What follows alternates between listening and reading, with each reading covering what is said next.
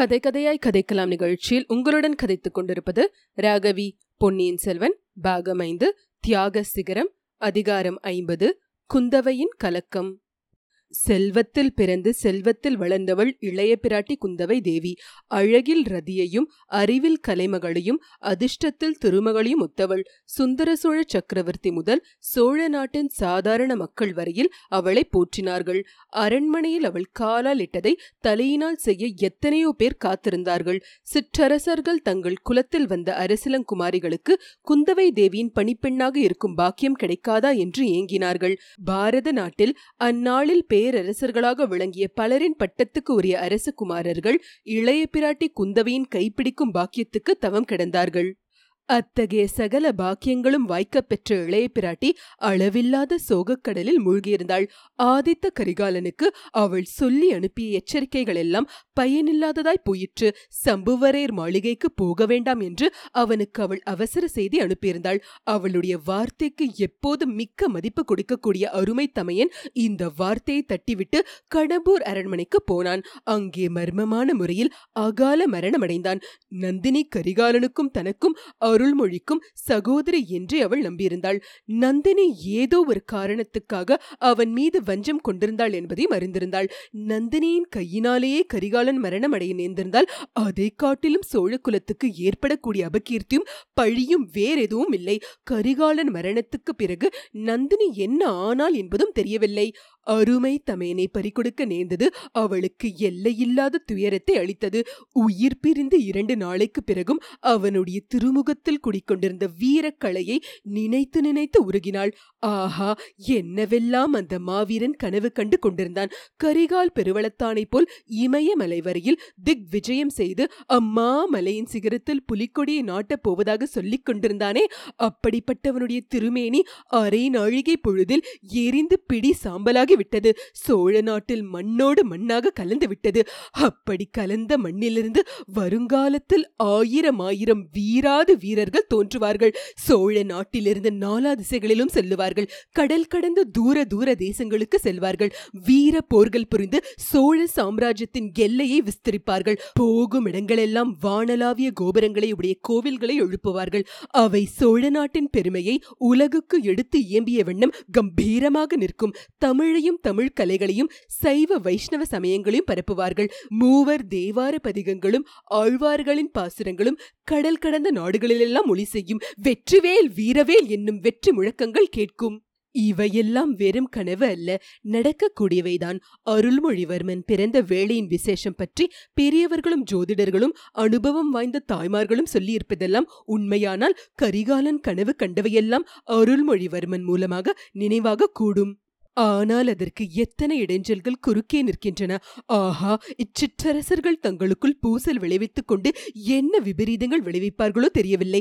மலையமானும் வேளானும் அருள்மொழிவர்மனை சிம்மாசனம் ஏற்றியே தீருவது என்று ஒரே பிடிவாதமாக இருக்கிறார்கள்.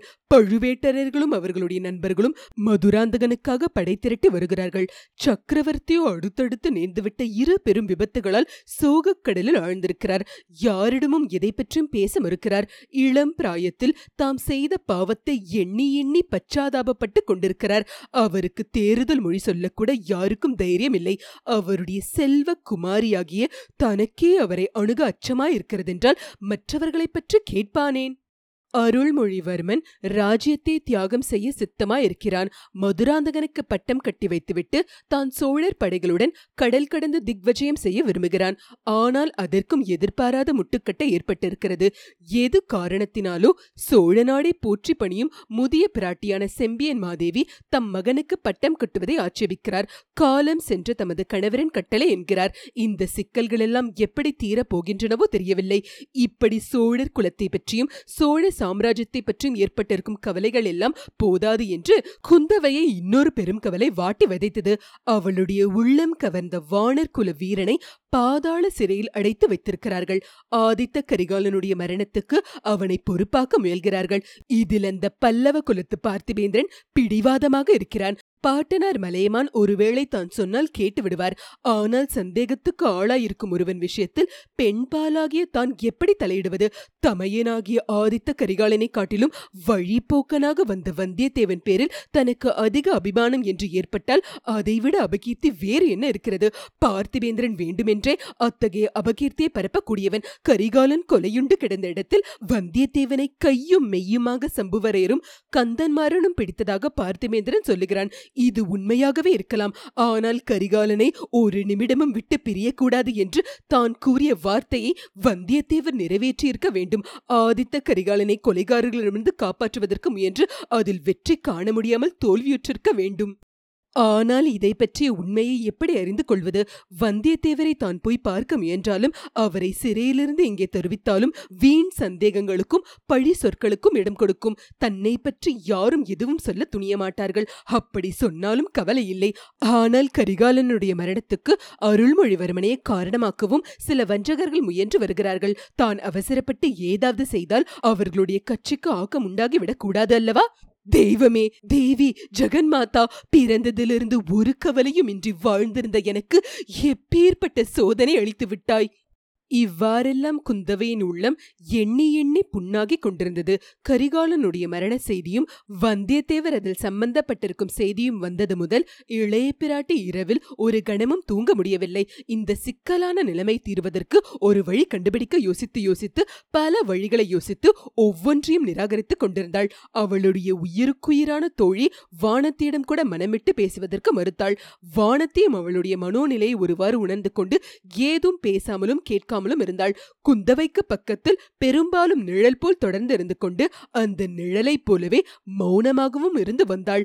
அவ்விதம் சமயோஜிதம் அறிந்து குந்தவின் சிந்தனைகளில் குறுக்கிடாமல் சர்வ ஜாக்கிரதையாக இருந்து வந்த வானத்தி அன்றைக்கு திடீரென்று இளைய பிராட்டியை நெருங்கி, அக்கா அக்கா, தங்களை பார்ப்பதற்காக ஒரு பெண் வந்திருக்கிறாள். கண்ணீரும் கம்பளியுமாக நிற்கிறாள்.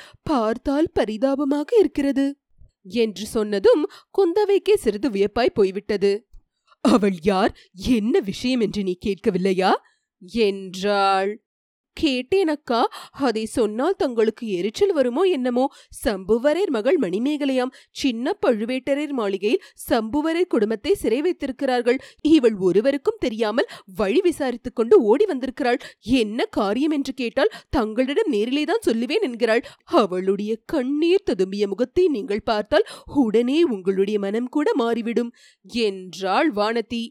அப்படியானால் என் மனம் கல் மனம் என்றா சொல்லுகிறாய் என்றாள் குந்தவை கோபமாக. தங்களுக்கு உண்மையிலே கல்மணம்தான் அக்கா. இல்லாவிட்டால் வந்தியத்தேவரை பாதாள சிறையில் விட்டுவிட்டு சும்மா இருப்பீர்களா என்றாள் வானத்தி. சரி சரி, அந்த பெண்ணை இங்கே வர சொல் என்றாள் குந்தவை. வானத்தை மானை போல் குதித்தோடி மறுநிமிட மணிமேகலை அழைத்து கொண்டு வந்தாள். இத்துடன் அதிகாரம் ஐம்பது முற்றிற்று.